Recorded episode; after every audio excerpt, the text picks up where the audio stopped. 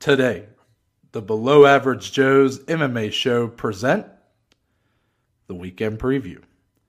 And we are talking everything and anything involving UFC 280, including three massive fights, Dominic. Charles Oliveira versus Islam Makhachev, yeah. Aljamain Sterling versus TJ Dillashaw, mm-hmm. and Petr Yan versus Sean O'Malley. We are also talking Hasbulla signing with the UFC, yes. and finally, Dana White starting a slap fighting league. Hmm. all this and more, and it all starts right now. Welcome back, everybody. Hello. Thank you for joining us once again. It's episode 242. We're here to give you guys the preview for the whole weekend, but we all know who this weekend belongs to. It's the UFC, UFC 280. We mm. do have a little one on True. Amazon Prime 3. Actually, I think one has two events this week, but one of them on Amazon Prime, of course. So a uh, little something else for your Friday MMA fix. Mm-hmm. Uh, we will not be previewing any of those fights here, but John Lineker fighting yep. Fabricio Andrade rematch. We'll be talking about that. I'm sure on Monday we will not forget this time, like right. I did last time with Angela Lee. Uh, that fight literally put it in the intro and then forgot to talk about it in the episode. Hey, look, you know it happens, right? Things happen. We ain't perfect, but yeah. we're here, Dominic. We're back into full swing. Things Woo. are heating up. It's really going to be just a, a, marathon from here for the rest of the year. Mm-hmm. How are you feeling as we are inching ever so slightly closer to UFC 280? This is probably the most excited I've been to sit down and record an episode Noah with you all year. And this calendar year 2022, mm-hmm. it's the card of the year. It's the fight of the year in Charles Oliveira and Islam Makhachev. I am absolutely stoked, Noah. It's a, been a great week so far. We're going to have an amazing recording for the, the amazing Below Average Joe's community, and we get to be in each other's presence. I get to hold you ever so closely while we're watching this banger of a card. Oh, and fights for breakfast. They start at 10 a.m. I mean, come on, guys. It's going to be amazing. And we get to talk about damn near the whole card during this episode. Let's go, Noah. How you doing? I'm doing great. Great. I find I'm gonna have some visitors for like the mm-hmm. first time. No, I'm just kidding. I, mean, I have, you know, some family come here and there, but first time I'm gonna have some friends down to check out the the new apartment. It's yes. not even new anymore. I've been here since January, but um, I'm excited. I'm excited to have everybody here. My people, my yes. people in my humble abode, my new yes. city.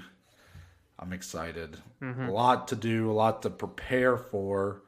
Get the apartment ready for you guys. Yeah. But at the same time, I got to be ready for this. I'm preparing for UFC 280. Yeah. I can't let that slip my mind, and it has not. Right.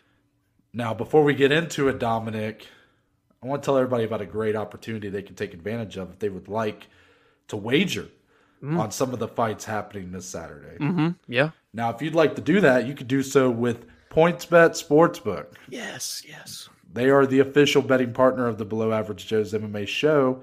They have an exclusive offer for you. That's right, you. Mm-hmm. The viewer, the listener, right now, if you sign up with PointsBet Sportsbook, they are going to match 100% of your initial deposit up to $2,000. You can make good on this offer by one of two ways. One, you can go into the description of today's episode, click the link, follow the details there, sign up, boom, got it. Whatever you put that deposit in, it's matched, bam, there. Second, if you want to download the PointsBet Sportsbook app first and take a look around, you know, uh-huh. kind of like IKEA, you're looking at the furniture, you're looking at all this stuff. Maybe you take a dump in the, one of the toilets at IKEA. I don't know. All Let's right. not do that on the PointsBet Sportsbook app, but you can do so. And then when you sign up, you just have to make sure you use code MMA Joes. One more time now. Oh. Clear it. MMA Joes. Okay at sign up. And once again, that offer is good. So please bet responsibly. Yes. But make good on that offer while it lasts.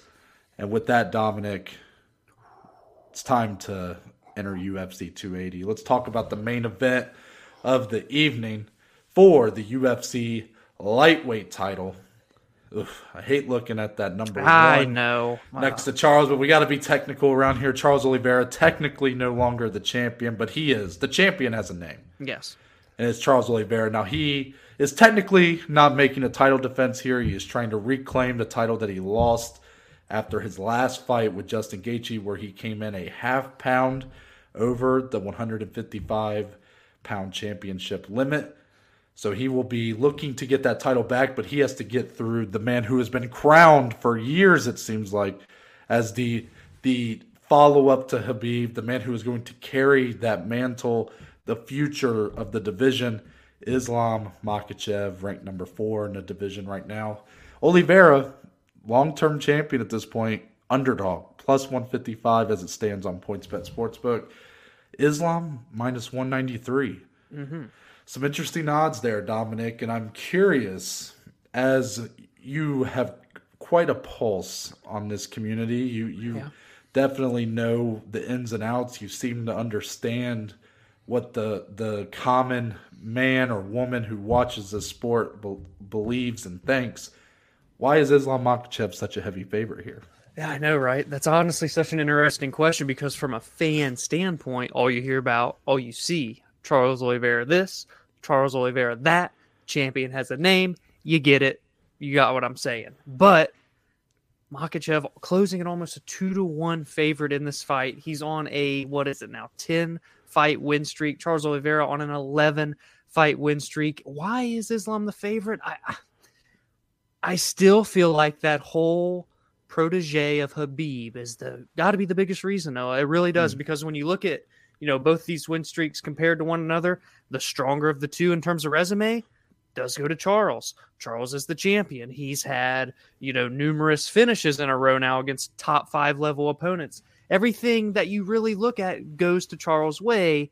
But you have that whole entire storyline, that camp behind Islam. I really feel like that sways these odds more than the skill set itself because Charles has been the underdog time and time again, been the underdog in probably every single championship fight that he's had, and he's won every single one of them. But yet the odds makers don't give a damn, and they're putting him at plus 155 here on the Points Bet app. It's very interesting. I don't necessarily disagree with Islam being a favorite. I could see it going either way, but being an almost two to one favorite after everything we've seen Charles go through in these fights and still come back and win, that's where I think you lose me on this one. I think it's this is as even money as a fight on paper in terms of the styles as I think you can have. It is literally, as I already said, the intro, the fight of the year for me, for a lot of people. And uh, I mean, two worlds are going to collide. Noah, the hype it's been building for so long. Now we finally get to see it. Knock on wood, that is in three days. Give me your thoughts on these odds before we break down the X's and O's. I understand Yeah, And I fully expected this to be the case. The odds have actually closed a little bit, I believe. that's true. They did. I yeah. believe when this fight opened, Charles was a legit two to one underdog, Yeah, uh, maybe even more than that. I understand. Um, Islam has looked fantastic. Yep. He's he's got one loss in the UFC, but that was way back in the day. Kind of got caught. Yeah, Uh, besides that, he smash. I mean, he's very Khabib like. He does not fight the same way as Khabib right. necessarily. I mean, they definitely have their strengths that kind of coincide, but he fights. He's a much more elusive, a much more uh, finesse fighter, while Khabib is pure like strength and a, Yeah. just aggression. Islam a little bit different, you know, Mm-hmm. not quite as sized. Definitely uses more speed. Has some very interesting offense that he puts together. With that being said, Dominic, I love these odds. Mm-hmm. You want to know why I love these odds so much? Why? Because people will say, they'll say, I'm done counting out Charles Oliveira. I've, I keep hearing this shit. Oh, I counted him out against, you know, Michael Chandler, Dustin Poirier, Justin Gaethje. I'm done counting them out. And then what's the next words that they say? But Islam's going to win this fight. Right. Yeah. You're counting him out by saying that. Yeah. And I hope, I hope that people put their money where their mouth is. That minus 193 ain't too much. Yeah, true. Put some money on that if you really believe so, because I did. yes, you I did. put the biggest wager in this show's history, in my personal betting history, on Charles Oliveira money line. Yeah. The facts are the facts here. 11 fight win streak for Charles Oliveira against some of the greatest competition, the greatest fighters of this division as it stands. Yeah. Islam Makhachev, very impressive Yeah. to go 10 fights in a row without losing. But, but, I'm just going to ask the question. I'm going to go for it here. Okay. Who's Islam Makhachev's best win? If I had to answer that, I guess I probably go Dan Hooker. But yeah, I probably go Dan Hooker. In terms of name Dan value Hooker. specifically, yes. Mm-hmm. Yeah. And I think you would probably be right in that assessment. Now, I like Dan Hooker. Yeah. Dan Hooker's a good fighter. I think some people are kind of writing off Dan Hooker. Maybe they shouldn't. But with that being said, compare that to the wins of Justin Gaethje, Dustin Poirier, Michael Chandler, Tony Ferguson, who was still Yeah, just time. one loss into that streak he was on. Kevin Lee before that. Yeah, I know he's not in the UFC, but still a good fighter. Yeah. Charles Oliveira is born and bred for this moment. He has faced the fire time after time. He's been counted out. He's been knocked down. He's Really? been nearly finished. And he still comes back Yeah. And puts them away. And you may believe that Islam Makhachev is ready for this moment. That Islam Makhachev is, it's not a matter of if he becomes champion, but when. And you know what? I'm going to agree with you. I'm going to agree with you that it is a matter of when Islam Makhachev is going to be champion. But unfortunately for Team Khabib, win is not this Saturday because he is going up against one of the best fighters in the entire company. And I'm going to take it a step further Uh-huh. the most dangerous man fighting today. Yeah, yeah. Hmm. And this is a sport full of dangerous men and women. No, Yes. so that is a bold claim, and I would have to agree. eh, You know, and having the all-time record for submissions, the all-time record for finishes, probably hints toward that dangerous uh, tagline that you put on Charles there. This this fight is just so intriguing because you know, I as I was digging this morning, no, and I'm taking down these notes. Eleven fight win streak for Charles, ten for Islam. Comparing the wins and losses, great competition on both sides. Yes, stronger towards Charles, but I'm like, the fight as a whole. How often do we, as MMA fans, get blessed to see two fighters coming in on streaks like this? Both double-digit win streaks. No, it's almost unprecedented. Mm-hmm. I had to do some digging. The only one that I could think of in my head and had to look up to make sure it was right Daniel Cormier, Jon Jones for the first time. DC was 15 and 0. John had won 11 straight, even though he was technically undefeated, but that was after the Mhm. Matt Hamill thing. 15 versus 11. That was the only other one that I feel like is even close to rivaling this type of streaks coming together at UFC 280. This is a special moment. It's a special fight. And I'm so glad that it does feel like they're getting that shine because they a 1 million percent deserve that shine. So it, it's just great to see that as a fan. Yeah, and I'm gonna I'm gonna calm back down Calm because back I down. completely understand Islam does have a great chance at winning this fight. He does. Yeah. But I saw an interesting comparison on I want to say it was on Twitter, and I want to see what you think of this. And I know you're not much of a boxing guy, hmm but do you remember when Floyd Mayweather boxed Canelo Alvarez? Like you know that's happened, Yeah, I do know it's happened. Okay. Yes, yes. and that happened back when Canelo was sort of pegged as the future, but he had yet to really hit that that level. okay. And then he goes up against, well, one of the best boxers of all time. Yeah. And, you know, did it just, Floyd just sort of boxed circles around him. Right. I do wonder if there's a little bit of that in this fight. Now, I'm not trying to compare Charles Oliveira to Floyd Mayweather. I mean, Right. there's, you know, there's a lot of holes in this comparison. But what I'm trying to say is, I agree with people when they say Islam's a future champion. Mhm. Inevitable. Yeah. But is it really going to be against this guy, Charles Oliveira, in this moment on Saturday night?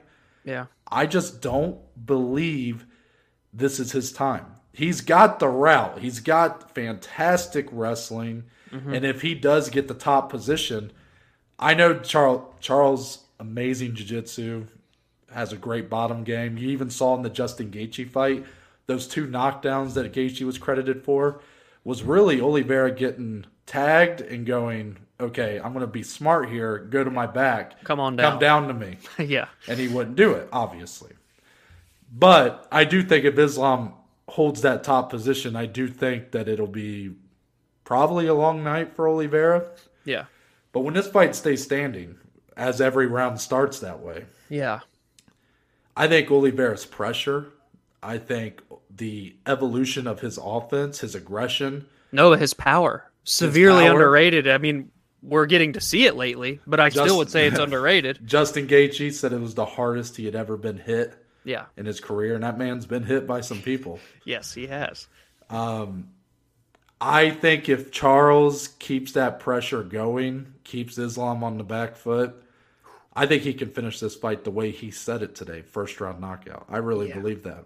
Yeah, yeah, he's been he's been Babe Ruthin, you know, pointing that baseball bat to the field. He's saying it multiple times. First round knockout, Islam Makhachev's getting put to sleep, and uh, you know, we've seen Charles face all of this adversity too. So there's something about seeing someone go through the fire and mm-hmm. come out the other side, not unscathed, but with the win, with the belt around his waist, and we just haven't really seen Islam face adversity during this win streak. Like you yeah. said, in his loss many years ago, he kind of got caught, right? It was a good shot. He went down. You lose. Sometimes it happens. But during this win streak, I mean, maybe like the fight with Arman Tsarukyan, that was the closest fight that he's probably had. But uh, that was many years ago. That's not the Arman Tsarukyan that we're seeing now. So it's just like we've seen Charles answer all these questions. So if you're an Islam fan or just an MMA fan, you kind of want to see Islam go through it. Can mm-hmm. he weather a storm from Charles and pull out an Oliveira against Oliveira? That's an, another whole other storyline here that we could potentially see. Um, what are your thoughts on if Charles can do that? Kind of reverse the role from what we've been seeing happen to him.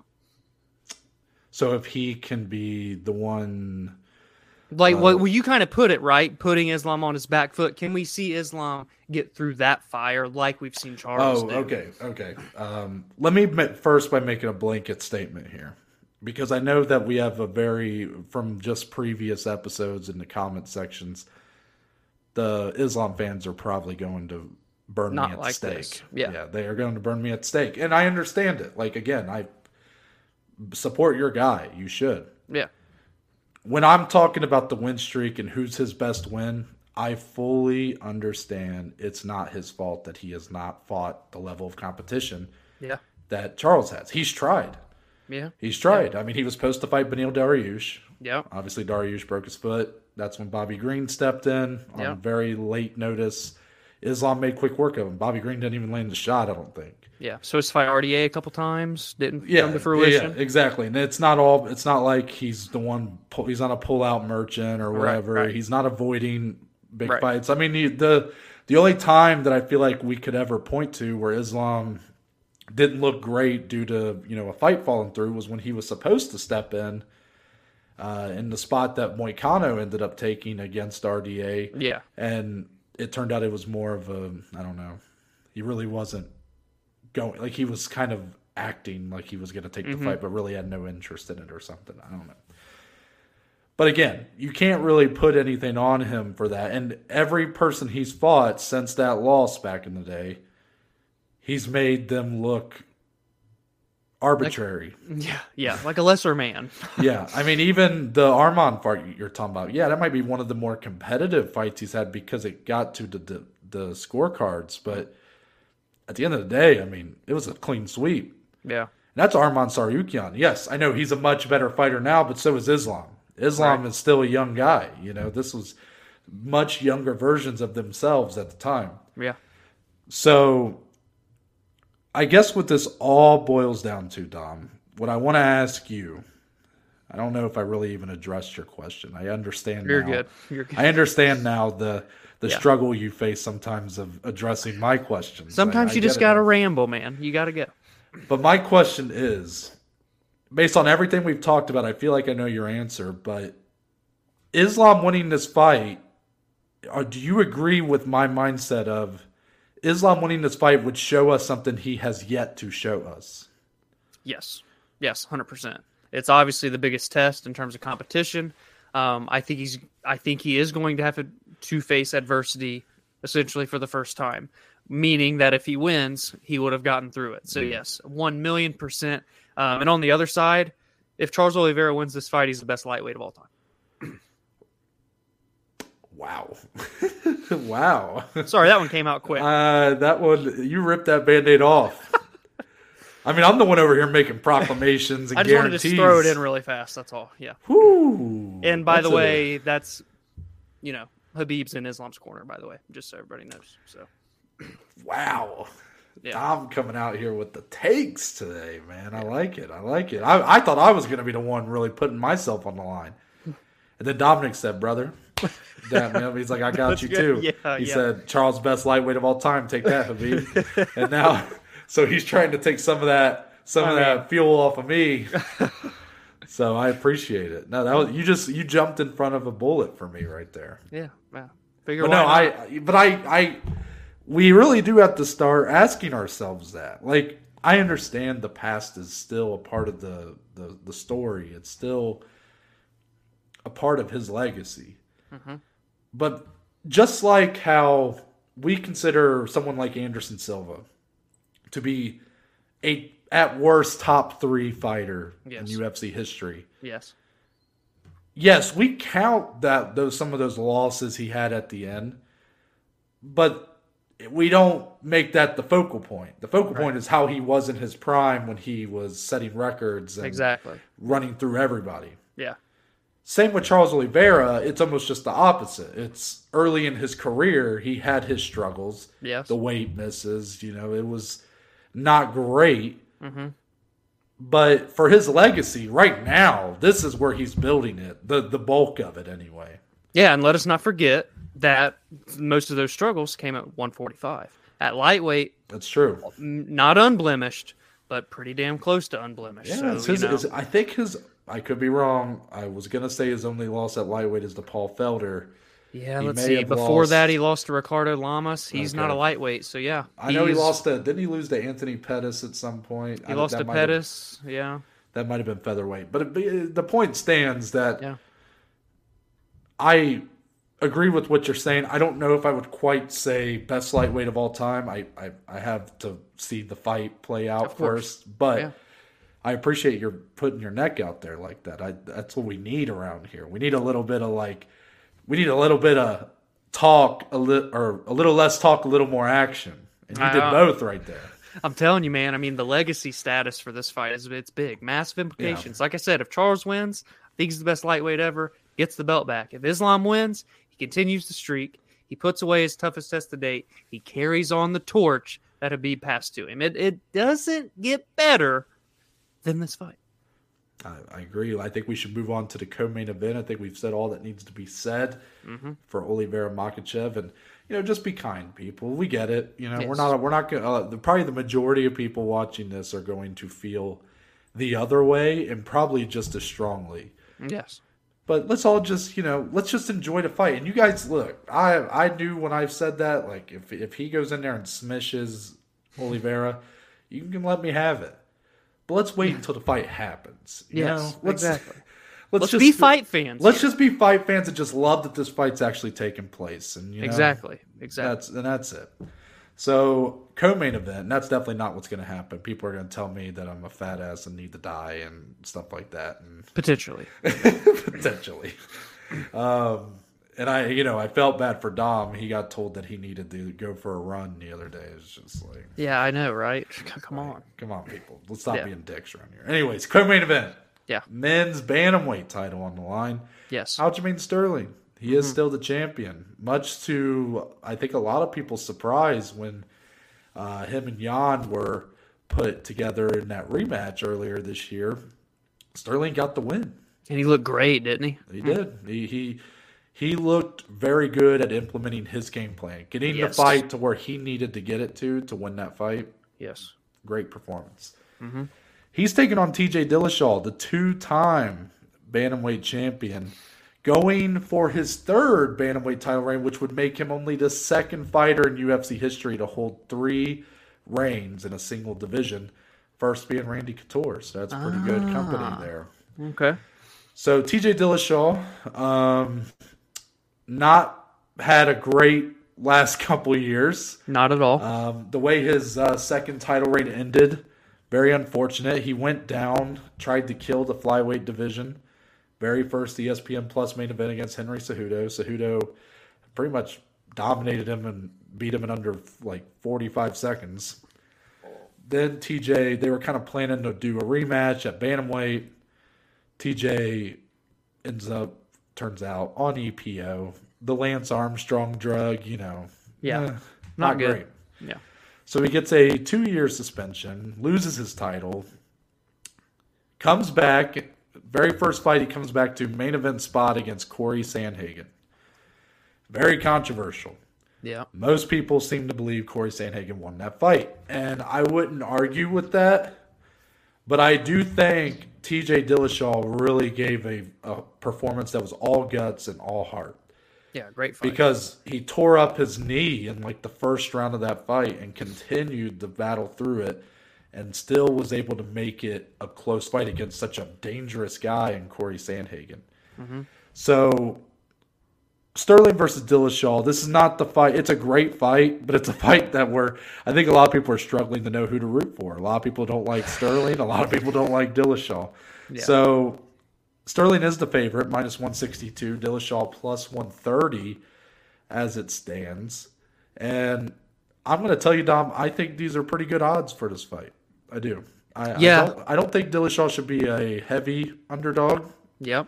Two time champion, still showing he can compete with the best of the best. But I do think Aljamain Sterling, coming off that win over Peter Yan, being I think he's a bit younger, but it, it, it seems like in his fight years, anyways, it seems like he's very much in his prime. Yes. Yes. he's had some injuries, but he seems to be in a really good spot in his career right now to p- perhaps make a run here. And um, I do think that he has the edge in the wrestling, of course. I think if he gets this fight down, he's going to be able to grapple circles around Dillashaw. Ooh. Dillashaw very talented everywhere, but it's just to me a matter. You look at what he did to Peter Yan Yeah. Yeah. when the fight was down there. I don't see Dillashaw having much better of a time. Hmm. So for him, the key will be to keep it standing, and he is a dangerous fighter when that fight is standing for sure. Uh, he's got great kicks. He's finished people with those kicks. Cody Garbrandt, you know, sad. Yes. But I like the odds. I think this is, this is a pretty accurate representation of this fight, in my opinion. Do you agree? Yeah, I think it makes sense. I think Aljo deserves to be a favorite after that performance against Peter Yan that no one really expected him to do. Um, I think I have no issue with a minus 162 for the champ. TJ hasn't fought since July of 2021. He's coming off of a knee surgery. That's a long layoff. Uh, he's banged up. He's 36 now. You know, he's not getting any younger. And as you said, Aljo's kind of in his prime in terms of fight years and real years at 33 years old. Aljo's going to have a little bit of a size advantage. He's got a four inch reach advantage. I really am intrigued, Noah, at this fight. It's it's high level stuff. It is. Mm-hmm. TJ is a phenomenal fighter. He's very well rounded, as Noah said, just kind of good everywhere. Swiss Army knife. Aljo, grapple heavy, very good on the ground, competent on the feet. So I don't want to say a tale of two different styles because TJ's you know pretty good everywhere. Aljo is strong enough on the feet to I think compete with TJ. It's just like where do I think this fight's going to take place the most? Because in a, in a way, like I agree with you on the like if it gets to the mat, I think Sterling does well um, having TJ down there, but we just never really get to see TJ in that situation. So envisioning it, envisioning the fight getting to the mat is where I'm struggling the most. So if Sterling can go out and do that, that's that's answering a lot of questions. That's telling me a lot um, as a spectator, as a person that gets to talk about this all the time. So, uh, you know, and I want to say like is it weird that it almost still feels like even though Aljo's defending the belt, there's more pressure on TJ. Is that just me? Give me your thoughts there. Um. Uh. Yeah. I guess. Because I'm like thinking about it. I mean, there's some pressure on Aljo, but at the same time, he's already exceeded the expectations of the majority of fans. That's a great point. Yeah. for TJ, I mean, I don't know what the pressure is really the. I mean, he's already had two title reigns. He's Yeah. maybe the best bantamweight of all time. Can you really say that there's a lot of pressure on him? I think, in a sense, there might be because this feels. A lot of people are calling it an undeserved title shot. Mm. Um, still, a lot of people that just really don't like this guy Yeah. due to the, the the EPO, and then you know maybe if you're still one of the team alpha male guys or whatever. But um, I don't know. I I don't know if TJ really falls into that. Like I think he understands his situation. He knows he's not going to really be able to win anybody over. I don't think a win here will win over a ton of people unless this is like some all time fight, which I don't really expect it to be that. Yeah. But um, I, for one, don't really care about the drug stuff now. I mean, TJ served his time. The penalty, yeah, Two yeah. years. Didn't make any money during those two years. People didn't like he came back, got one win, and is getting a title fight. I don't really agree with that mindset because let me tell you why. When he when he got caught and when he was given that two year suspension, he was the champion of the division. Yes. So I don't think he should have came back and got an immediate title fight. I, I don't think that would Right. be right. But he came back and beat Corey Sandhagen, a guy who's fought for an interim title. He is literally one of the elite of the elite of the division. Whether you believe he won the fight or not, judges said he won. Yeah. So why not? Why why is that undeserved? Because to me, he just because you get caught on steroids or EPO, or whatever, I don't think that means you lose. Like I don't think you drop to the bottom of the division rankings. Yeah. You're just out for two years. You come back, you're given a test to see if you're still that guy, and he kind of showed he's still somewhat that guy. I'm not saying you gotta like the guy. Right. I, I was a Cody Garbrandt dude during Yes. that whole rivalry. I mean, I Yeah. wanted Cody to knock his ass out both times. Yeah. But I'm also not going to harp on it because, let's be honest, people. If you gave every fighter in the company, man or woman, truth serum and asked them if they've ever taken EPO or steroids of any kind, I think you'd be surprised how many people say yes. Oh, that's really a kick to the nuts, but you're probably right, Noah. And I think that's probably, I don't think that's just MMA. I think that's all sports. I mean, you look Yeah. at some of these fucking athletes. Like, yeah, yeah. I mean, yes, I know, like, how did they get away with it? Whatever. I don't know. I'm not a fucking scientist. Like, yeah, right. Science But- rules. yeah, I'm not Bill Nye out here. Come on. But I just, I, I definitely think that I'm one of those people that believes that I'm like Nate Diaz. I'm like, every, everybody on steroids. Yeah, You know? yeah. Well, let us not forget, right? He popped for the 125 pound fight. He never lost that 135 pound belt. And I guess they went and backtracked samples from previous bantamweight fights, and everything was clean.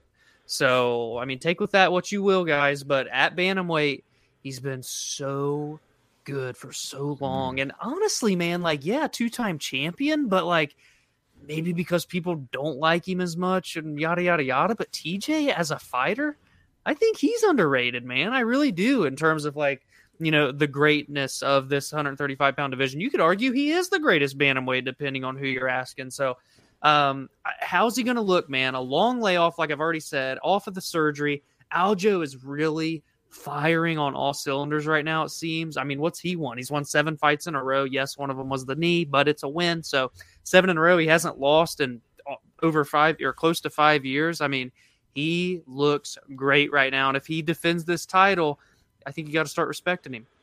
I'm going to ask you a question regarding a point you made earlier, Mhm. or just give you my perspective, I guess. When you were talking about how hard it is for you to imagine the scenario of this fight where Sterling just kind of is able to take Dillashaw down. I don't know if I want to say I will, but take him down enough, like kind of Right. like the Yan fight. Yeah. very opportunistic, is able to hold that position for almost the entire round, steal that round because of it. Like, my question for you, and why this might tell you why it's hard for you to imagine it. when you really think about it, when's the last time that TJ Dillashaw fought a very good grappler?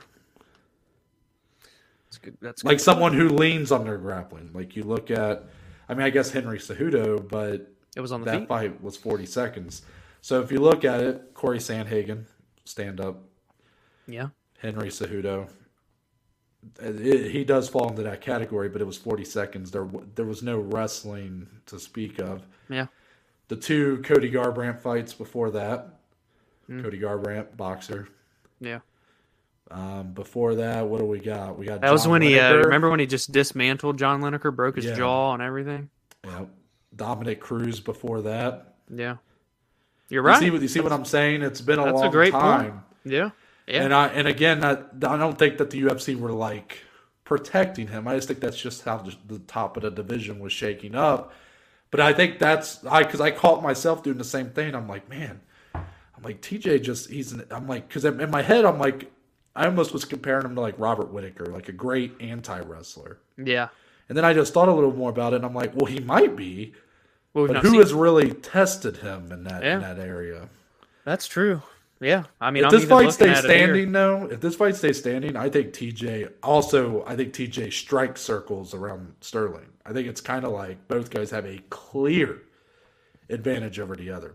Uh, yeah, the way that TJ moves around and is just very quick and elusive, I, I would agree. Yeah. It just kind of reminds me of like Peter Yan sometimes, and Yeah. or I guess Peter Yan reminds me of Dillashaw sometimes. The way that they move on the feet, they're so good at switching stances. yeah, TJ's great at that. And Yan did such a good job in the first fight of utilizing that. And Sterling was kind of had his brain in a pretzel the whole time. Yeah, especially as it went on too. Yeah. So, So, Dillashaw could pull some similar maneuvers. And let's not forget, last time Sterling lost, he got head kick KO'd by Marlon Moraes. TJ Dillashaw, fantastic head kicks. I'm just saying, he put Cody Garbrandt away with one. So, yeah, That- that- dude, there's that's the that's the whole fucking great thing about this card. Is it's just so enticing all across the board, and we're about to talk about another one. Yeah, we'll go ahead and get into the feature bout of the evening.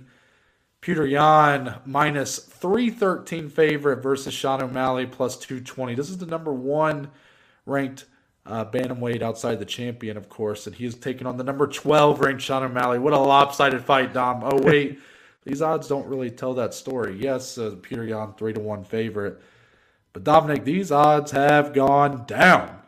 Really? Pretty sure when this opened, I thought Sean O'Malley was like a plus 500. Woo! Wow. Yeah. And I, Dominic, of course, has in one of our previous verbal sparrings, he said that he believed Sean O'Malley would be champion this time next year.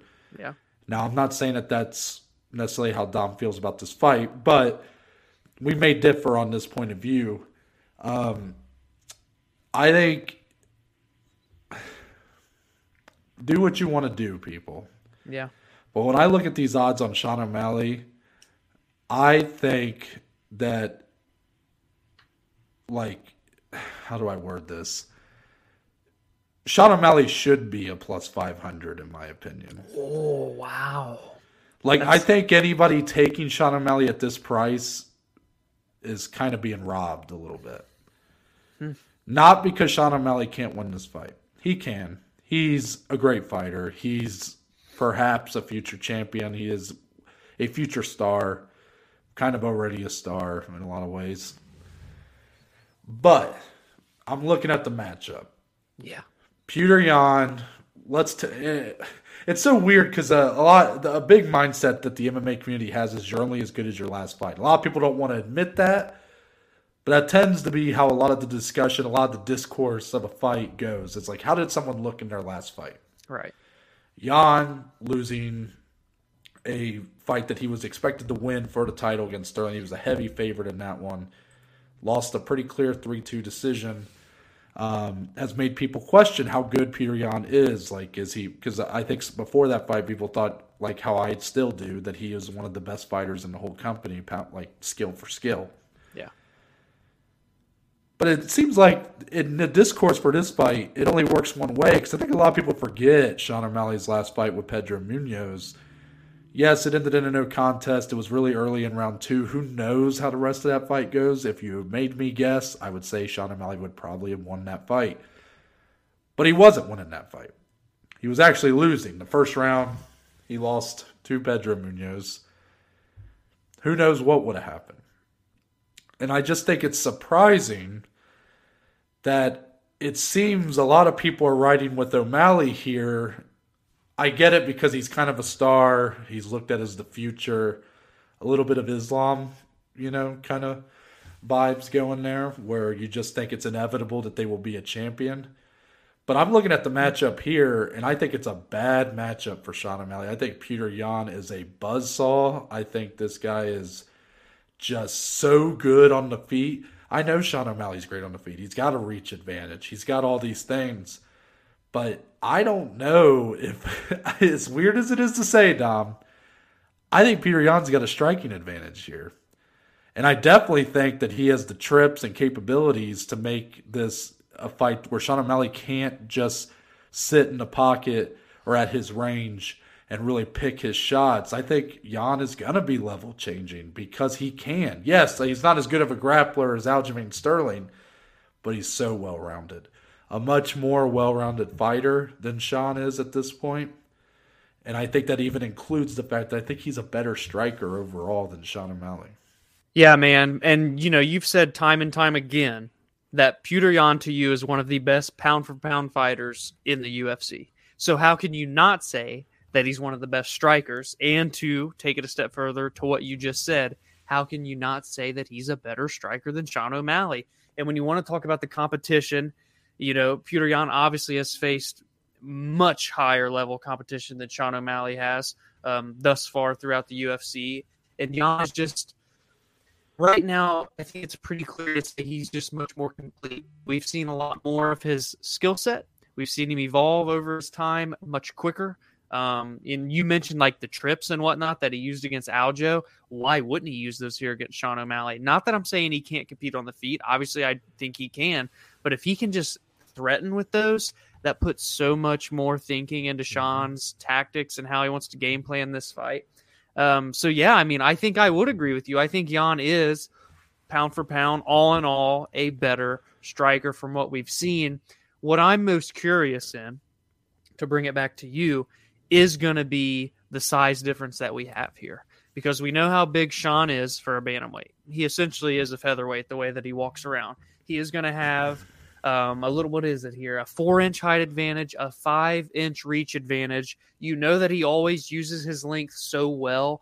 Can he do it this time against the best striker that he's faced? Because it feels like Yan is going to be able to have those solutions. At least I'm assuming that's what you would think. Yeah, and I guess to go off of more into the whole trips and the level changes that I could see happening here. I think part of the reason why that Munhoz O'Malley fight was pretty lackluster was because Sean had to respect that. Yeah. Pedro Munhoz is a great wrestler. I mean, he's a well rounded fighter, but he can take you down and hold you there.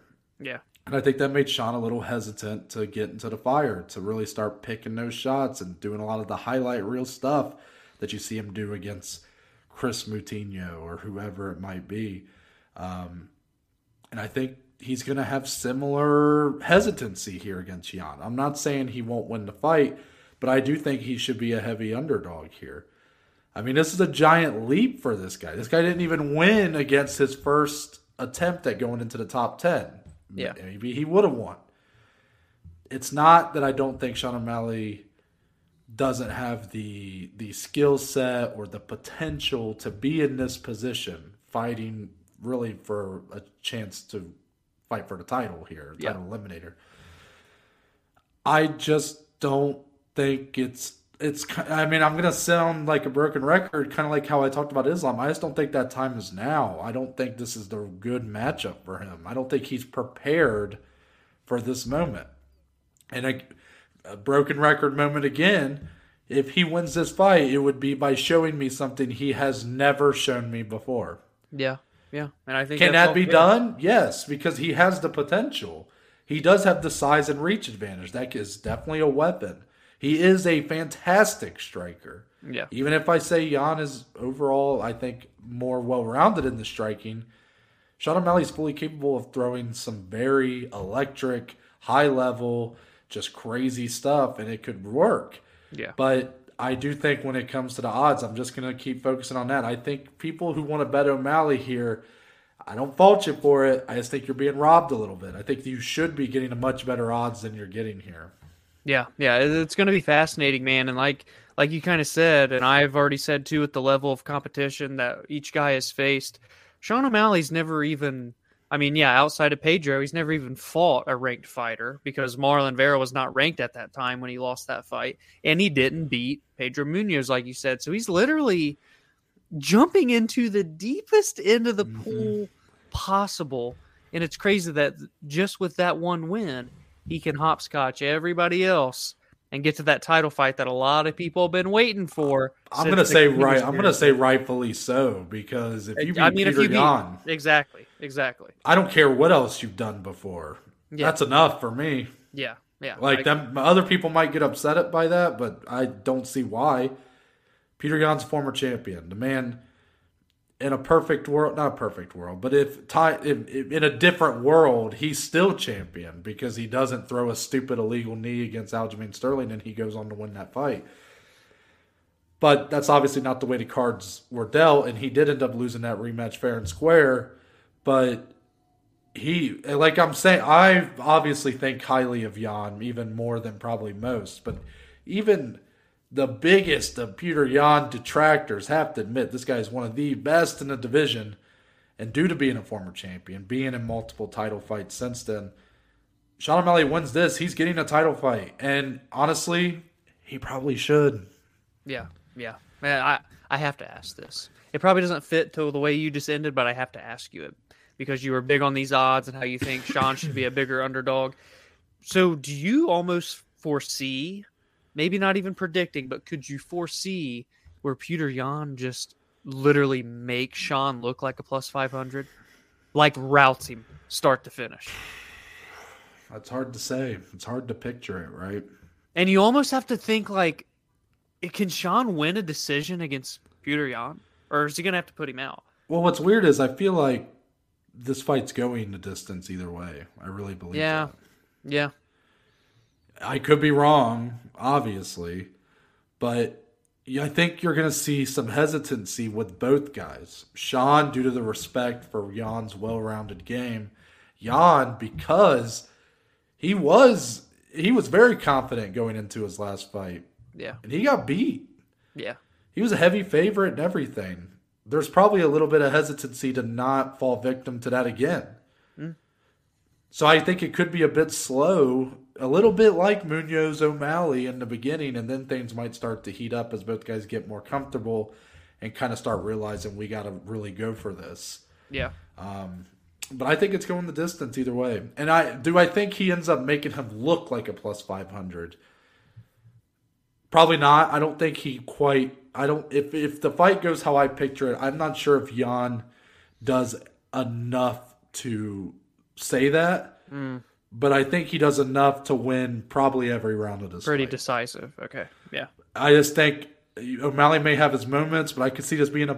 I, I hope it's not. But if you made me predict it, I'd say this might end up being kind of a disappointing fight. Mm, yeah. I hope not, man. I don't want to put. I really shouldn't even have said that. I don't want to put those bad vibes out there. But it's Yeah. just if you made me put a gun to my head and said, "How do you think this fight's going to go?" That's just kind of how I'm feeling about it. I don't know, Yeah. I could see that. I can see but I'm still excited, obviously, and I hope for the best. Here. Yeah. Amen. I can't wait till I'm wrong about everything I've said in this episode. Just Oh, Monday's going to be fun. Let's get into a couple headlines, Dominic, and they are the headest of lines. That's a new one. That is a new one. Hasbullah. Come on. He signed with the UFC. Damn right. He is going to fight in the octagon. That's that's what he said. And the UFC liked that picture, so I mean, I don't blame them. Uh, the opponent has been confirmed. We will see Hasbullah take on Mike Jackson uh, come the end of the year. oh boy. Anyways, Is CM Punk available? Oh my! Well, I, I I know we're not. This isn't a wrestling podcast, but I think he does have some time on his hands. I'm pretty sure he just got released from AEW. So Sheesh. due to the due to getting into a altercation backstage, I don't know if that's true or not. Wrestling heads can confirm or deny. But Hasbullah signed to the UFC. Dom, any thoughts here? Like, okay, obviously he's probably not going to actually fight, but Right. like. What do you think? This is more of a merchandising deal. They already released some merch for him. You think it's mostly that? Maybe they put him in the video game. Like, what do you do? You think this goes any further than that? Imagine, dude. I actually didn't even think about that. Imagine you could play as Hasbullah in the video game against Francis Ngannou or something. I don't That- know how that's gonna work. but- that I could see a world in which that happens. I really could. Um, obviously, guys, I don't think a fight is happening, like Hasbullah said, but um, I don't hate this at all. I mean, I think the guy's very entertaining. I think it's fun. Um, I, I think it's just cool. Like, I don't need to see him fight with the uh, Abdu, the other Abdu kid. Rozik. yeah the the rivalry thing like i just think that it, it's lighthearted i don't know it's just fun for me to see it's not like i'm over the moon for it like i was at one point in time but i think it's cool he's there for fight week with islam Makhachev. the ufc's posted videos of him rolling up in a sick ass little car he's got some sweet drip he's got a gucci bag hanging down the side he, he's dripped from head to toe Really? man he's got more sw- yeah more swag than i'll ever have i don't know if it's really, actually gucci someone has gonna have to confirm that but Did you really Uh, call it a little car? i don't think i said little car Roll the tape. The UFC's posted videos of him rolling up in a sick ass little car. I hope I didn't say I told car. you. Really? sick ass car though. um, yeah, man, I don't know. I don't like merch, video game. Maybe some like Promotion. content for maybe some something for uh, Fight Pass, like maybe uh, Content, some original yeah. TV, like maybe a little show. fighters. Yeah, they did that Chase Hooper Ben Askren little thing, like almost like a show Yeah, type deal. yeah. Like maybe they do Stuff a like which is cool. Fuck You know what I would like to see? I'd like to see Hasbullah versus Abdu Rozik in the new Dana White Slap Fighting League. Let's talk about that. yeah. Dana White Slap Fighting League is officially uh, a thing. So What if Dana that's White what he actually does? seems. Just for the record, Noah. Dom, Dominic called it a little car. Is there anything else you'd like to call little about him? I don't. If I said little car, I want to personally apologize Hasbullah. I didn't mean It's- to. It was a slip Noah. up. It was. A, You're onto something here. Yeah. The slap fight. It makes sense. the main event of the first Dana White Slap Fighting League. They're going to put it on pay per view because they don't have a network partner, and it's going to sell probably more than the pay per view this weekend Yeah. Point blank. Period. Because Hasbullah is fighting Abdu Rozik in a slap This fight. clip is going to be saved, and this will be released when that fight gets announced. Because uh, no, I'm not kidding you. That's what's going to happen. Mm-hmm. That is what is going to happen in this slap league. Yep. Wow. Good thing we see we added these on last minute. Who would have thought? Who would have thunk it that Noah had that in the brain? Yeah, I honestly it just kind of came out, just rolled off tongue. I was just trying to transition.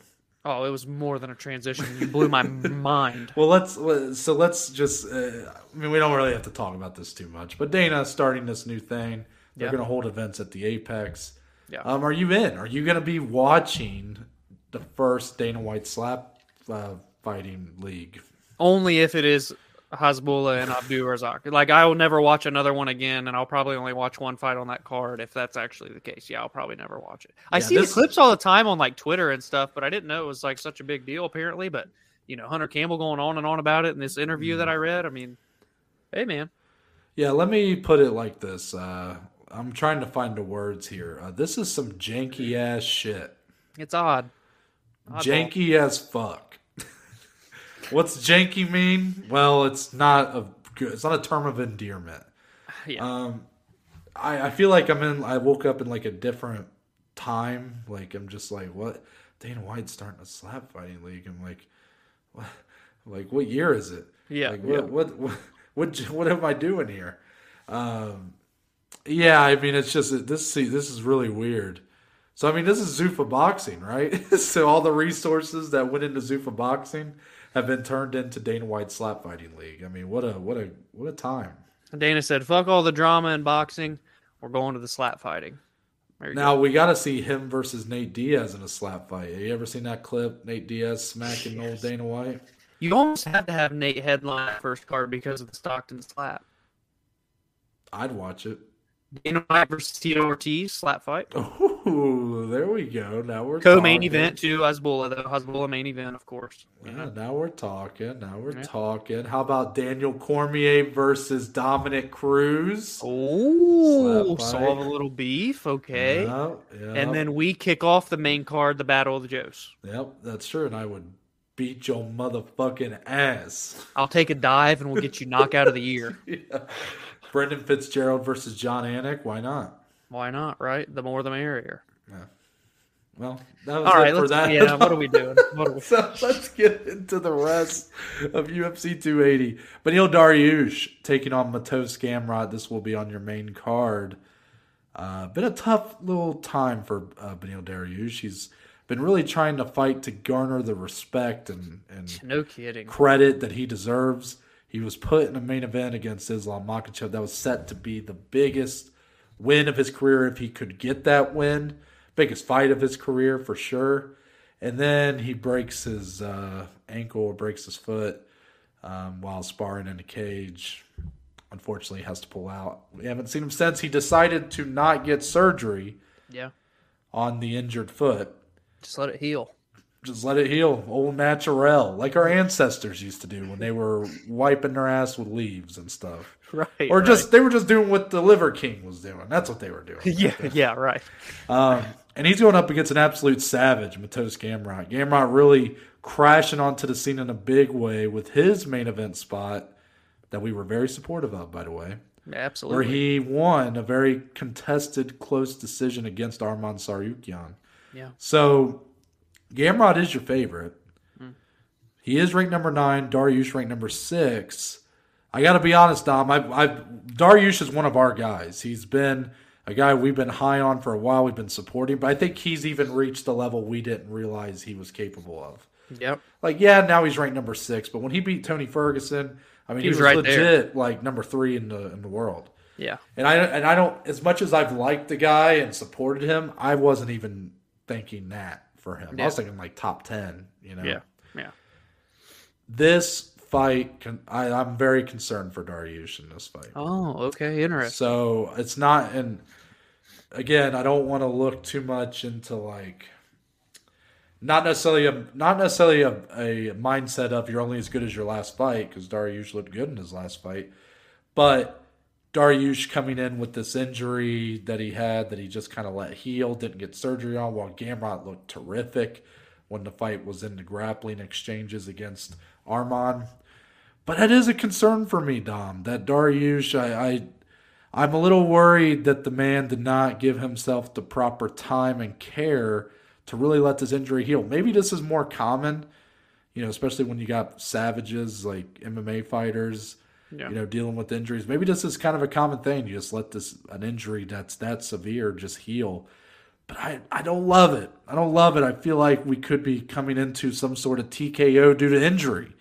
You know, God forbid. But um, Mateusz Gamrot, I feel like is coming in not only with confidence at an all time high, but also maybe not 100% because whoever is 100% when they step in the cage, but no injuries to speak of as far as we know and has fought remarkably over the last few fights of his. So I'm a bit concerned for Dariush. I think there's a lot of things working against Dariush right now because this is the fight that if Dariush wins, he could really finally hit that. He could be right there for that title fight, and this feels like the moment he may slip. If, yeah, if, if, I'm I'm very concerned. How are you feeling about this fight? Uh, I would say I'm concerned as well as a Benny Dariush fan. Shout out Chael Sonnen, and I want to say that because you know Dariush has been known. He didn't end in the Tony Ferguson fight. That was a bit dull, right? He did what he had to do, got a good win. I'm not taking anything away. But before that, he's been known to scrap a little, Noah. Been known to throw the leather around, if you will. I don't think that's going to fly against a guy like Mateusz Gamrot, man. I think Mateusz Gamrot is a high level striker right now. He looked great back and forth with Arman Tsarukyan. And on the ground, I don't see a world in which Dariush can do to Gamrot what he did to a Tony Ferguson. So um, I, this this could be where that long win streak stops. I mean, he's won seven in a row now, but these, he's had long layoffs. He's had this injury now, and he's coming into a killer, someone that is mm. surging, a future title contender. I'll just say that for Mateusz Gamrot. It's a uh, dangerous fight, one that he surely didn't have to take one like this, but so respect to him for taking it. But uh, I think right now, the way both careers are going, Gamrot kind of checks every box in this one to me, man. It'd be huge if Dariush can come back and get a win like this over a surging guy. But if Gamrot can come in and steamroll through Dariush or just get a big win, that says a lot for him too, man. I got to see how these grappling exchanges go, Dom, because I was surprised at how thoroughly Gamrot seemed to not only go for the takedowns against Tsarukyan, who's a very well-rounded fighter, but also just seemed to really win all those exchanges when it went there. Hmm. I expect Gamrot to be to get better grappler. I expect him to go for that, but also Dariush is a very good grappler. He's a very good wrestler. He's shown that. Now there's levels to this game. We'll see. But it, would it shock me if Dariush was able to kind of get the upper hand in some of those exchanges? I don't think it would. But I just can't shake this this bad vibes I'm feeling for Dariush in this fight. I think it's all set up. It feels like it's set up against him. He's doomed to fail almost in this fight. Yeah, it's unfortunate. We'll see. Next one, Katlyn Chookagian, who just refuses to give up that number one spot in the mm. women's flyweight division. This could be the one, Dom. Maybe. If she gets a win here over Manon Fiorot, who's ranked number seven, this could be her chance to somehow, some way, find herself in another title fight. Um, Manon is obviously a very uh, highly touted. Pro- uh, she's not really a prospect anymore, but she was a very highly yeah. touted prospect who seems to be making good on that potential. Has steadily improved over her last few fights. She's going up against the most consistent of yes. this division. Yes. Katlyn Chookagian. It may not be the most entertaining all the time. The Amanda Ribas fight, her last one notwithstanding. That was a good one, yeah. But credit where credit's due. She's good. I mean, that's that's all you can really say. She's a good fighter. Is yeah. she good enough to beat Valentina Shevchenko? Hell no. Right. But, but, everybody else. She's literally beaten everybody else except for Andrade, of course, who's no longer in the division. Right. So, Dominic, I'm just going to ask you straight up. We don't do a lot of predictions on here, but I'm going to make you give one. Mm. Is this the time that Katlyn finally lets someone else slide into that number one spot? Does she lose this fight to Manon Fiorot? Uh, I like Manon Fiorot a lot. We got to see her live in Columbus. But Katlyn Chookagian's almost a plus plus 200 underdog. She's plus 180. Surprising. That is insane. Katlyn Chookagian by decision is calling my name, Noah. You know how it goes with that and Andrei Arlovski by decision. If anyone can take that number one away, I do think it would be Manon because mm-hmm. Manon's good everywhere that Katlyn is good. But I worry that Katlyn has just fought so much better competition. Literally everyone down the list she's fought. Manon's biggest test was Jennifer Maia. It wasn't that great. I thought on paper she should have really decisively won yeah. that, but she got involved in some grappling, which, you know, we got to see another side of her game. So I respect that, but it just wasn't the performance I felt I needed. She um, she won the fight, but she should have like dominated the it's fight. It's very forgettable. Yeah, it's very forgettable. And I just think Kate is so good at utilizing her range, picking her shots, and keeping her opponents away from her, unless it is just Andrade or Valentina Shevchenko. And Manon doesn't really have that type of style because she likes to point fight, pick shots at range. She was like, I don't know if it was necessarily like karate, but she's some sort of striking champion from France. I forget what it was. Someone can fill me in in the comments. But uh, again, man, whenever you, everywhere that you're good at is the same as Katlyn, I feel like I have to lean Katlyn. As much as it is would be a refresher to get the fresh blood in there, Manon get in and be 5 and 0 in the UFC, then challenge Valentina. That's a great fight on paper, right? I just don't know. I I, I have a hard time seeing her win this. I do. I think a big part of Chookagian's success is the fight IQ, and Yes. I, that goes hand in hand with the fact that she's battle tested. Yeah. She's fought pretty much everybody that's been in and around the top of this division. But I also think a bit of an underrated part of her game is the size. I mean, she she is She- just a so large, long. very long. Yeah, I don't want to say large. Like she's just a very, she's just bigger than her opponents a lot of times, and Yeah. um, it's hard to keep her at a distance. It's hard to not allow her inside of a you know clinch or whatever because she's just so long and big and um, Fiorot that'll be an interesting test to see how she manages that because she does like to keep fights at a distance. She likes to pick her shots.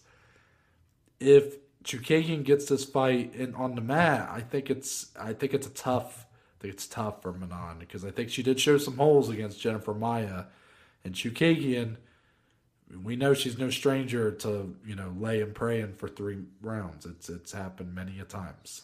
And we know that she's going to look the exact same in round three as she does in round one. She does not waver. So we'll see. Very true. The headliner of our prelims sees my favorite fighter in the world, Belal Muhammad, Yep. taking on Sean Brady, no relation to Tom. So Dominic, um, shout out Tom Brady, man. My man's going through it. Yeah. Divorce rumors. It's it's tough out there. Yeah. But, yeah. uh, Sean Brady is not going through that. He is looking to really crash into this top five here. But now Belal Muhammad, you know, my favorite fighter in the world, as I just said, I'll reiterate that. Um, he has definitely, um, what's the word, over exceeded the majority of expectations. He's another guy that feels like he's kind of counted out each time. He was kind of counted out against Wonder Boy and then Luque. And really, he just keeps showing he's getting better. He is. So all jokes aside about the favorite fighter thing, because really I just I, I don't like watching the guy fight that much.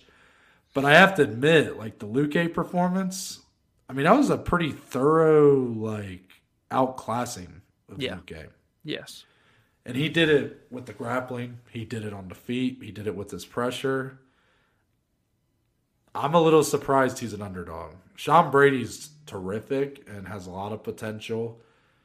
But I think as even though he won against Michael Chiesa, and that's a, a impressive win. It's one of the fights that sticks out to me as like the most it was the most someone could lose in a win that I've ever seen. Yes, the final round of that fight where Chiesa nearly had finishes and really put the pressure Mm-hmm. on and gassed out Brady stands out to me more than anything that happened in the first two rounds with Sean Brady. You know, Yeah, it's And, weird, uh, right? Like it just feels like when I walk away from that fight, I felt like Chiesa got the better of him, but yet it was a clear victory for Brady. It's just like you're kind of like, uh oh, you know, I've it opened never our eyes a like little. it was a guy. It was his biggest fight for Sean Brady. He wins the fight, and yet I walked away having more questions about how he can really compete at the top of this division than answers. And that's not usually how that goes when you're given your toughest test and it's your entryway to the top 10. And it's against a guy like Chiesa, who's very good. Yeah. That's what happened. And if the Belal Muhammad who fought against Luque shows up here, I don't see how he loses this fight. I got to be honest. I think I would agree, and I am a bit surprised that he's an underdog. What is it like plus one sixteen or something like that? And the, the, the thing is, these guys are both known to just grapple the shit Yeah. out of their opponents. So, like, what's it going to be? Is it going to cancel each other out, or are we going to see someone's grappling overtake the other? That's that's the biggest question. What's here, weird Sean. is I think Sean Brady's got a, a higher pedigree of wrestling. and I think he's just going to be physically stronger. Yes. Belal's jacked, but Sean Yeah. Brady's just like Sean's pretty big, thick. So big what's guy. weird is Belal's route to victory here might be to keep this fight standing and just keep that pressure on him because you saw Sean Brady has a long way to go in making himself a well-rounded fighter. Yeah, and I actually want to give a. That's. I'm glad you actually said that because I don't know if anybody remembers this fight, but if you have watched Belal Muhammad versus Dhiego Lima, that fight was hardly ever on the ground. That was actually all pressure by Belal, keeping Dhiego Lima against the fence. He kicked the shit out of Dhiego's legs just pressured, pressured, pressured. Never really had the fight on the ground that much, but he just pressured all 15 minutes. Dhiego had no answers. So if the grappling cancels out, or if Belal doesn't really want to get down there with Sean in the event that he may have some worries, you've shown that you can do that. You've shown, or I shouldn't say that, you've seen that Sean Brady can waver as the fight goes on. Maybe that is the route that Belal takes in this fight. Last one. I was gonna say something else, but I'm like, you know what? I think we we we got that one Nailed in the it. bag. Nailed it. Volkan Oezdemir No time. taking on Nikita Krylov. I I never know how to say his last name. Krylov. You just can't get on this guy's good foot, you know? Man, people are starting to think this dude don't know anything about Nikita because I did say I think I called him a boring fighter, and the man's only finished like almost every fight in his career. That's a bit of recency bias. I was I was thinking of the Johnny Walker. He had fight, two, you know? yeah, he Yeah. had two bad ones, yeah. That's that's me doing what I try to tell people not to do. So you know, do as I say, not as I do. It's like I'm smoking a cigarette over here, right? Yeah, yeah. Um, another matchup where I'm surprised at the odds on this one. I am. Nikita looked great when he fought Gustafsson. He got him out of there quickly. He did. But that is not the Alexander Gustafsson that was fighting Jon Jones for the title twice and getting great wins over Glover Teixeira and stuff. That, that was a much more compromised version of Gus. Yeah. Meanwhile, I think Volkan has been doing pretty well. I mean, his fight with Paul Craig was weird. What the hell? Yeah, I know. But that's not a knock on Volkan. It was just, you know, Paul Craig, you know, put in the It's just- clip. It's his cool. Yeah, put in the clip. Yeah. You are sporting the traditional Scottish kilt. want to see what's under? What is under? Yes, please. You want to see? It's my, it's my, it's my, Your kibbles and bits? it's my, it's my cock. No. But uh he just that's he fights his uh, he's a weird weird fighter, man, Paul Craig is and um I don't think Volkan should be too I feel like he's kind of being almost punished based on these odds. I just read your I just read Dominic. He just put a note. So we have a I gotta I gotta give a behind the scenes here. So we so we have like a bit of an outline for our episodes. So we're just going down and I It just got- keeps us it- on track. Yeah. Yeah, we got it pulled up on our phones. So whenever there's times that Dominic needs to cut something out or if he needs to put in a clip of something, he'll make a note while we're recording to do that. And I It's just helped look me down and I see him type it in, put in the cock.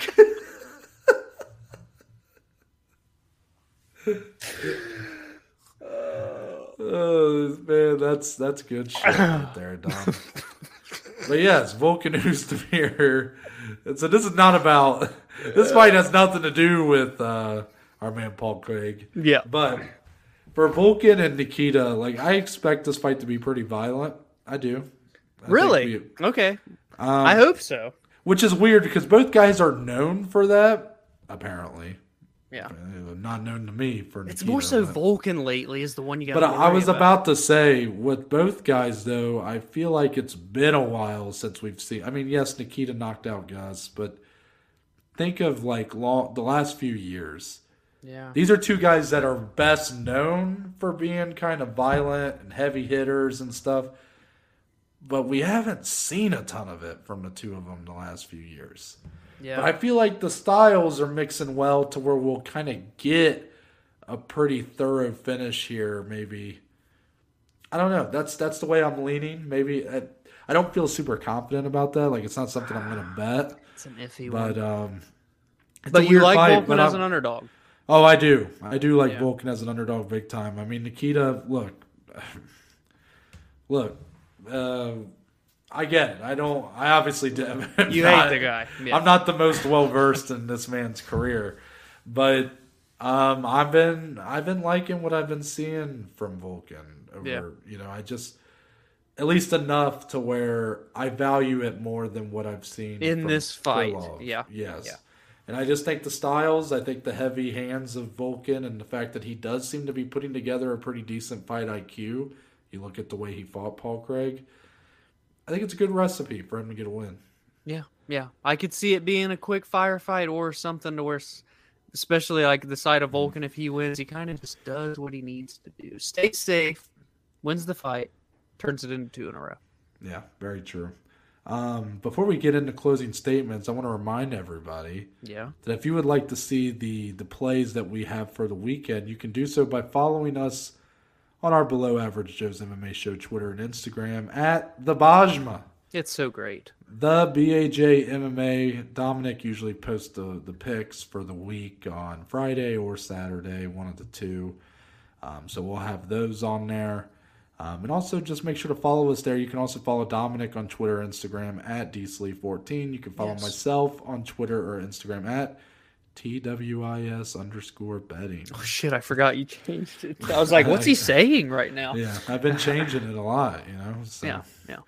Um, but anyways, there is only one way we end the show around here, Dom, and that's with a little thing called closing statements. The point of the show where me and Dominic talk about anything and everything, MMA related or not. So, Dominic, closing statements for today. I Had a question pop into my head earlier today, sitting at work, taking my notes, and I thought, we'll use this one. I don't think it's very, like, you know, hotly debated. It's not going to get us riled up in a in a tizzy. I think they said that in Drake and Josh once. In a tizzy. I'm going to try and find the clip. I'm going to have to put tizzy on the script. go put on your swimsuit and, and, and take a long time doing it. Oh, no, no, no, I'm not putting on a swimsuit in front of two teenage boys. It'll get your hormones all in a tizzy. anyway, um, Noah, there, you know, and, and what made me think of this is that I came home today and I had leftover wings from Roosters, by the way. Lovely. Put them in the air fryer. And that that reiterated the thought that crossed my mind before that and I'm thinking what is kind of like the best food or the food that is just as good, dare I say if not better than fresh at the restaurant. There's a lot of foods out there and to me one that always gets to me that I think is just as good as I'm getting it right from the store and bringing it home and eating it or eating it there, hothead and or chipotle warmed up if need be the next day is just as good as having it fresh out of the oven. I want to get your thoughts on if you have any of those. So, this might be a food sin for me for once, um, if Hmm. I'm being honest with you. I'm notorious in my household for whenever I have leftovers or whenever I'm eating leftovers, I don't heat them up. I eat 'em cold. Oh, well, it depends on Chicken the item, but chicken Yeah. wings, pizza, burgers. oh, you lost me there. You lost No. me there. Yep, lost me there. I do not heat up leftovers. I don't. Hmm. Hot dogs, anything. Oh my, you're really fucking with me now. Wow, you had me. You chicken wing pizza. My mom's big on notorious on the chicken wings. Everybody likes cold pizza now and then. Burger, cold. Hot dog, cold. Holy shit, threw me off with that one. You got me. You got me, kid. I legit eat everything cold that's left over. May I ask why? I think it started as laziness. I mean, you're you're going in, pulling out the container, cold glizzy down the mouth. Well, put it on a bun. cold glizzy on a bun with ketchup, with anything, plain Oh glizzy. yeah, yeah, Okay. yeah. Just no, no, no. I mean, you put some shit on it, Okay, but cold glizzy. but cold glizzy. Same. now this is this is now. Uh, let me make it clear. I'm not talking about like prepackaged hot dogs and like like it was one out. grilled the night before. It was grilled the night before. yeah. So like I don't know if that makes it much better, but to me it is. Like I can't eat that's what's weird. I can't pull out like a hot dog from my fridge right now Oh, and eat it cold. I think Yeah. that's gross. Yeah. But if it's grilled the night before and then I put it in the Still refrigerator cold, overnight, yeah. then I, it's fine. I think it started as laziness. Yeah, like I'm that lazy. I pull out and I'm like, Ugh, I don't want to wait. Yeah. I just want to eat it now. Yeah. By the way, I do have a frozen pizza. By the way, or not frozen, cold pizza. That is a market that is just dying to be entered. Oh, you've told me this before. Yeah, freezing cheesing. My my cold pizza shop idea. Stoners would go nuts. Presented by the Below Average Joes. Really, you're trying to take my pizza idea? really? Am I? Can I not be my own person outside of this show? Fair. Just make one of your types of pizzas called the Average Joe. Yeah, I'll uh, call it the the. I don't know what type of yeah the Joey. Wonder what what toppings would go on the Joey. Well, I Pineapple. I was about to say it has to be pineapple. It has to be cold though. Has to be cold. I'm thinking pineapple, maybe some grilled chicken, Pineapple, grilled chicken, green And- peppers. Green peppers, and Mushrooms? Green olives. No, I like green olives. Oh, Jesus! Coming from the guy that's throwing cold glizzies down his mouth, talking about the. Anyway, What kind of monster loves green olives? that imagine that pineapple, grilled chicken, green peppers, green olives, mushrooms, cold. Don't forget the cheese. Woo! If you would have said black olives, I'd be fine with it. But you said fucking green. Oh, see, now you're giving me a whole other debate, and we can't debate it now because We I already can't. asked Dominic-. I refuse. We've done a lot of food debates on here. I refuse to debate fucking olives. We I just want to make that clear. We may just have to do it. That's that is that's literally the Titan. That's rearranging chairs on the Titanic. That clip of debating olives is going nowhere but into the iceberg. Well, green olives are better, just so you know. Stop! It's not going to work. All right. It's not going to work. But black olives are better. Anyways, so Nah, I didn't have a segue there. I didn't have something ready. Um, Uh, for my closing statement today, We've had a couple moments today, I tell you. yeah, it, has been quite a day. And our com- my computer exploded. By the way, you guys don't know this, but it did. Yeah. You could probably tell in the lead up if you're watching. You Yeah. can probably tell Dominic starts going haywire at some point. Um, for me, so I, I've been on a true crime kick lately. It seems like the whole country is right now. Yeah, I mean, uh, it's nothing. You know, I'm not being. Um, what's the word? Like, it, it's not unique. Everybody is, but like, I'm not someone who's always into it. You know. Yeah. But I do get really into these videos that break down like interrogation footage and stuff and kind of tell the stories of these trials. I think it's very interesting.